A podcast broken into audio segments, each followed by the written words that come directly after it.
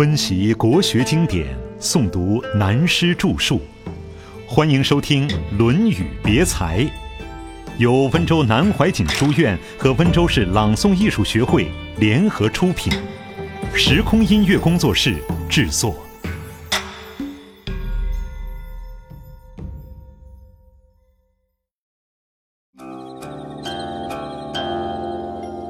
长安居大不易。讲到这里，孔子就提出在用的方面的一个问题。子贡问为人，子曰：“工欲善其事，必先利其器。居士邦也，是其大夫之贤者，有其事之人者。工欲善其事，必先利其器。”这也是两句名言，我们常常引用的，就是出自《论语》这个地方。孔子说的话。孔子告诉子贡，一个做手工或工艺的人，要想把工作完成、做得完善，应该先把工具准备好。那么为人是用什么工具呢？住在这个国家，想对这个国家有所贡献，必须结交上流社会乃至政坛上的大员、政府的中间，和这个国家社会上各种贤达的人都要交成朋友。换句话说，就是要先了解这个国家的内情，有了良好的关系，然后才能得到有所贡献的机会，完成人的目的。我们看了这一段话，再从相反的角度看，历史上多半把孔子描写的像塑像那么呆板可怕，并不是温良恭俭让。如果照那个样子，而如今孔子是我的老师。我一定对他远离一点儿，怕跟他面对面讲话。那是我们的历史在我们心理上所塑造成一个下意识的形态。现在由这句话看起来，好像孔子很厉害，他晓得利用关系。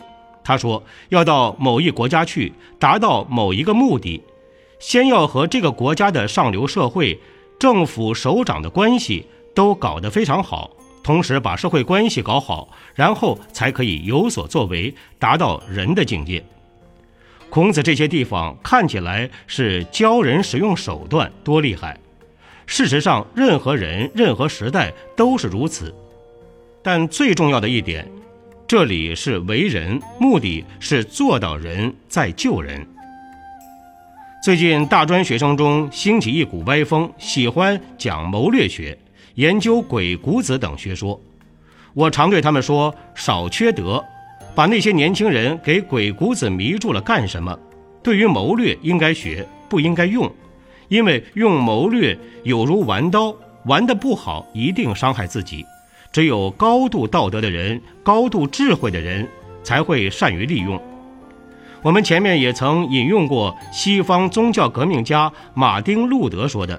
不择手段完成最高道德，但一般人往往把马丁·路德的话只用了上半截，讲究不择手段，忘记了下面的完成最高道德。马丁·路德是为了完成最高道德，所以起来宗教革命，推翻旧的宗教，兴起新的宗教，现在的基督教。而现在的人只讲不择手段，忘了要完成最高道德。这里孔子是因为子贡问为人，他才这样告诉子贡。如果是别人问为人，孔子就不会这样讲了。我们从历史上看到，子贡的确做了很多事情，够得上是一个大政治家、大外交家、大经济家和工商业巨子，所以他这样告诉子贡。换句话说，孔子本身周游列国，建七十二军，也是这样做的。像魏国的屈伯玉等都是他的朋友，但是他的运气不好，始终上不了台，大家怕他。他如果不择手段，则可以很轻易拿到政权，但是他讲人，始终守着最高的道德原则。他告诉子贡也是这样。再看历史上成名的，尤其唐代士大夫的风气，那时尽管是考试取士。但不像清朝考功名的规定，而是要先靠有名气的前辈栽培，就如韩愈的尚书之类。有些人经常写了文章，守在门口递上去；一等到自己的文章被上面看中了之后，就起步了。像白居易在首都长安的时候，最初很落魄，诗文虽好，没有出路，没有人保荐，连考试都没有办法参加。后来，白居易去看一位老前辈顾况，将自己的作品给他看。这位老前辈接见了白居易，先不看作品，问他：“你住在长安啊？长安居大不易。”这句有名的话，代表一个国家的首都生活高、消费大。他对白居易讲这话，包含有教训意思。但看到白居易的“离离原上草，一岁一枯荣”。野火烧不尽，春风吹又生。这首诗非常欣赏，认为这个年轻人有资格住在长安，于是为白居易向中央保荐，参加了考试，然后一帆风顺。再看李白上韩朝宗的信，那时年轻人靠前辈提拔的例子，所以在唐代以后，前辈专门提拔后辈为国家取士。现在讲到这种文化的精神，我们老一辈的人应该留意后辈青年，培养他们，提拔出来。等他们有了功业、学问和表现，自己坐在一边，好像在欣赏自己灌溉出来的花，心满意足，该多高兴！这种情形历史上非常多，也充分表露自古以来我们老一辈文人的风范。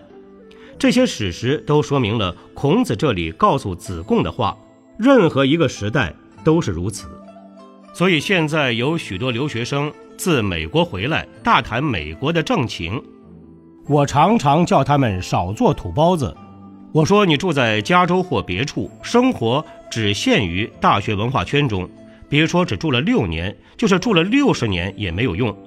你要了解美国，你和华盛顿那些政治首要是不是朋友？你知道这个时代。张仪式的基辛格脑子里是要生鸡还是要生蛋？基辛格的影子都没见过，和我一样只看到报纸上的照片，这样就懂美国了吗？等于外国人到我们中国来晃荡三年，然后回去就说懂了中国，但他知道我们今天在这里做了些什么，连影子都不知。所以真要懂天下事，要视其大夫之贤者。前几年，我就和一位美国教授说：“你们美国到处出了钱帮助人家，又在到处挨骂，就因美国的议员们都不是秀才，又不出门去懂天下事，不到东方来看，当然不懂天下事。有的来台湾看过，回去就不同了。这些秀才要出门才懂天下事的，就是这个道理。这几句书，我们引而深之，扩而充之。”大家一生受用无穷，就是任何一件事不能孤陋寡闻，多交游，多了解，处处都是学问。颜渊问为邦，子曰：“行夏之时，成阴之路，福州之勉，月则少武。放正声，远宁人，正声淫，宁人待。”我们读这段书。不要被文字把自己骗得死死的。汉儒搞训诂学，小学尤其对四书五经的研究，对一个字的写法、来源、含义等等，写上十多万字，加之讨论研究，认为这是学问。在国家太平的时候，拿学位、拿功名的就是这些人。这样读书也真不容易。像从前的吴志辉先生。骂宋儒理学家酸的连狗都不喜欢吃的，例如什么叫为邦，就是如何好好的建国。古书并不难读，千万不要被骗住了。夏历与过年，孔子告诉颜回，国家政治要干得好，就必须行夏之时。这个时是指的历法。讲到历法，感慨很多了。现在我们所用的夏历，就是在夏朝时候创立的历法。在上古史上，中国的天文非常发达，这是中国文化中最了不起的地方。在世界科学史上也很有名的。谈到科学，天文是第一位。世界科学的发展最早是先发展天文，如要了解天文，必先研究数学。恰恰这两门科学，中国的天文发展的最早，数学也是最早发展的，尤其发展到像《易经》的数理哲学，实在是精深悠远。可是到了我们这一代最惨了，我们中国的童子军参加世界童军露营，到了晚上还不知道用星星变方向，外国人觉得很惊愕。我们过去每一代都很注重历法。只要多看历史上的史实，便知道了。像清兵入关，明朝亡国了，很多人还是不投降。历史上对这种行为，就叫做不奉正朔。什么叫正朔？就是立法为中心的朝代名号。历代的皇帝对立法修整过很多次，到清朝康熙手里又经过大整理。这个康麻子皇帝实在了不起，他通西藏文，通梵文，而且还通西班牙文，总之无学不愧。在那时，他就先接受了西方的文化。利玛窦以后的意大利人、南怀仁来中国，康熙跟他学天文学、数学，几乎没有一门学问不会的。他十几岁上台当皇帝，六十年的天下，奠定清朝三百年的基础。头脑之聪明，学问之渊博，无以复加。在这个地方，我们看到，创造一个事业，是要真学问的。康熙的学问真是了不起，到他手里，中国的历法已经加入了西洋的观念和方法，与中国的综合起来是很好的。我们中国的历法，大家都喜欢用阴历，过正月要拜年，就是夏历的遗风。殷商的正月建丑，以十二月做正月；周朝的正月建子，以十一月做正月；夏朝的正月建寅，就是我们惯用的阴历正月。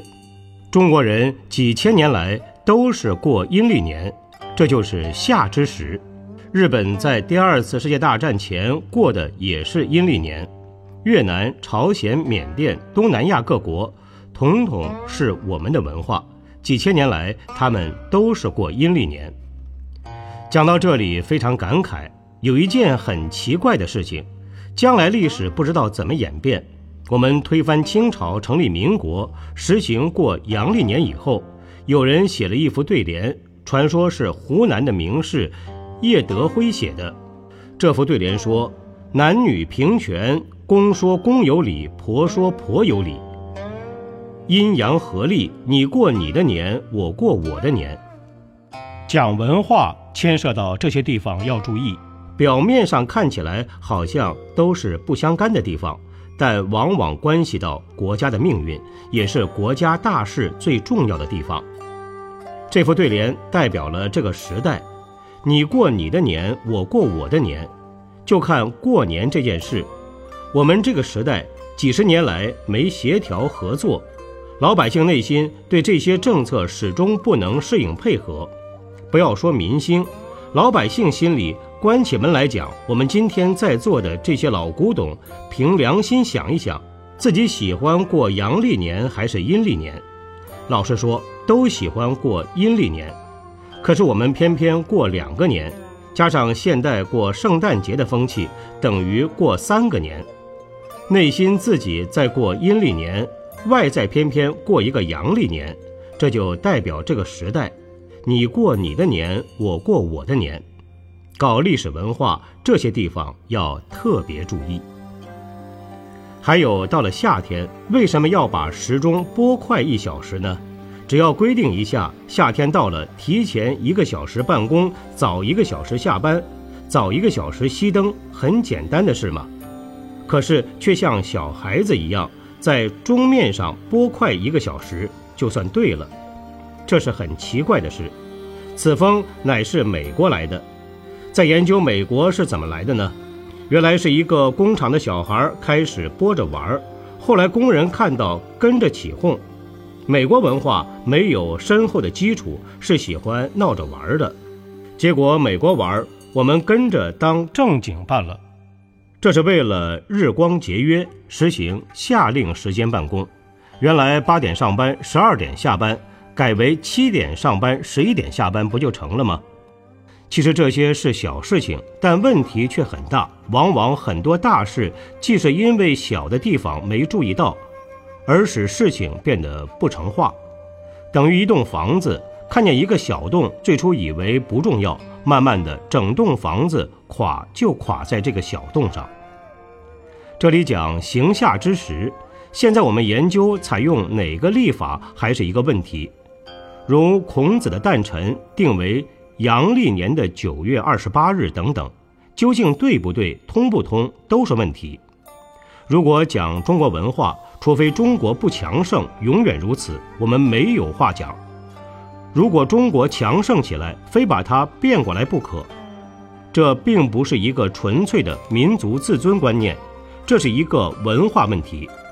拿中国的土地、中国的历史来比较，中国的文化的确具有世界性的标准。可是现在外国人把它抛弃了，不去说它，我们自己绝对不能抛弃，千万要注意，不可自造悲剧。所以，我们今天谈到对自己国家文化的认识，怎样去复兴文化，非常感慨。问题很多，也很难。为自己的国家，为自己的民族，为下一代，都要注意了解这些问题，还是要多读书。我们这些老祖宗几千年积累起来的智慧结晶。孔子主张要行下之时，在孔子的研究，夏历对中国这个民族、这个土地、空间上，是最合理的历法。合理在什么地方？这个问题很深了，要研究天文学和易经的阴阳学。譬如易经里的八卦，就是说明这个世界上的时空的学问。包括了天文、地理、人事。有一个学生到澳洲去做事，带了一个中国罗盘去。到了澳洲，他写信来问：这个中国文化的东西到了南半球该怎么用？我考虑了以后，告诉他反过来用。结果来信说反过来用非常对。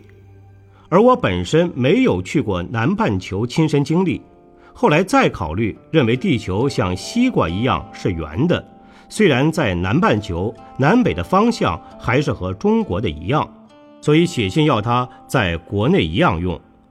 他回信说，根据实地经验，还是反过来用对。现在这个问题暂时搁在这里，没有做最后的决定。不过我的结论应该两个方向都可以运用，看怎样用而已。这以后有机会研究易经的时候再讲。以上主要在说明我们的历法是自夏朝来的，自夏禹以后一直到现在。夏历为什么又叫阴历呢？因为每月的十五日以月亮自东方出来时是圆的那一天做标准，月亮名太阴，所以叫阴历。那么我们的历法照不照太阳历？事实上我们一样，五天为一候，三候为一气。六个后一节，一年十二个月，七十二个后，二十四个节气。什么节气种什么农作物是待定的，这是用太阳历法的规律。民间最普通的算命、看风水、选日子等等，也都是用太阳历法的法则。换句话说，我们几千年的历史都是用阴阳合历。所以说，几千年前我们的。天文水准就已经进步得很高了，但是在这六七十年来，台湾的大学里有过天文系没有？过去中大有过天文系，但刚刚成立也没有多久。现在台湾的大学没有一个天文系，在教育文化上讲起来是非常遗憾的。过去有个高平子先生，还可以将西方的天文学与中国的天文学配合起来讲。所以当时我告诉学生们，赶快跟他学，再不跟他学要绝传了。无奈这些学生不成器，学了几次以后没有这个科学头脑，没有学下去。前几年高先生也过世了，我实在担心中国文化会断绝。现在不要说没有天文系，有了天文系，又有谁能够真正懂得中国自己的天文？中国天文有自己的一套系统，这都是讲起文化来很悲哀、很可怜的事情。我常说，国家民族的文化如果断绝了，将会永无翻身的日子。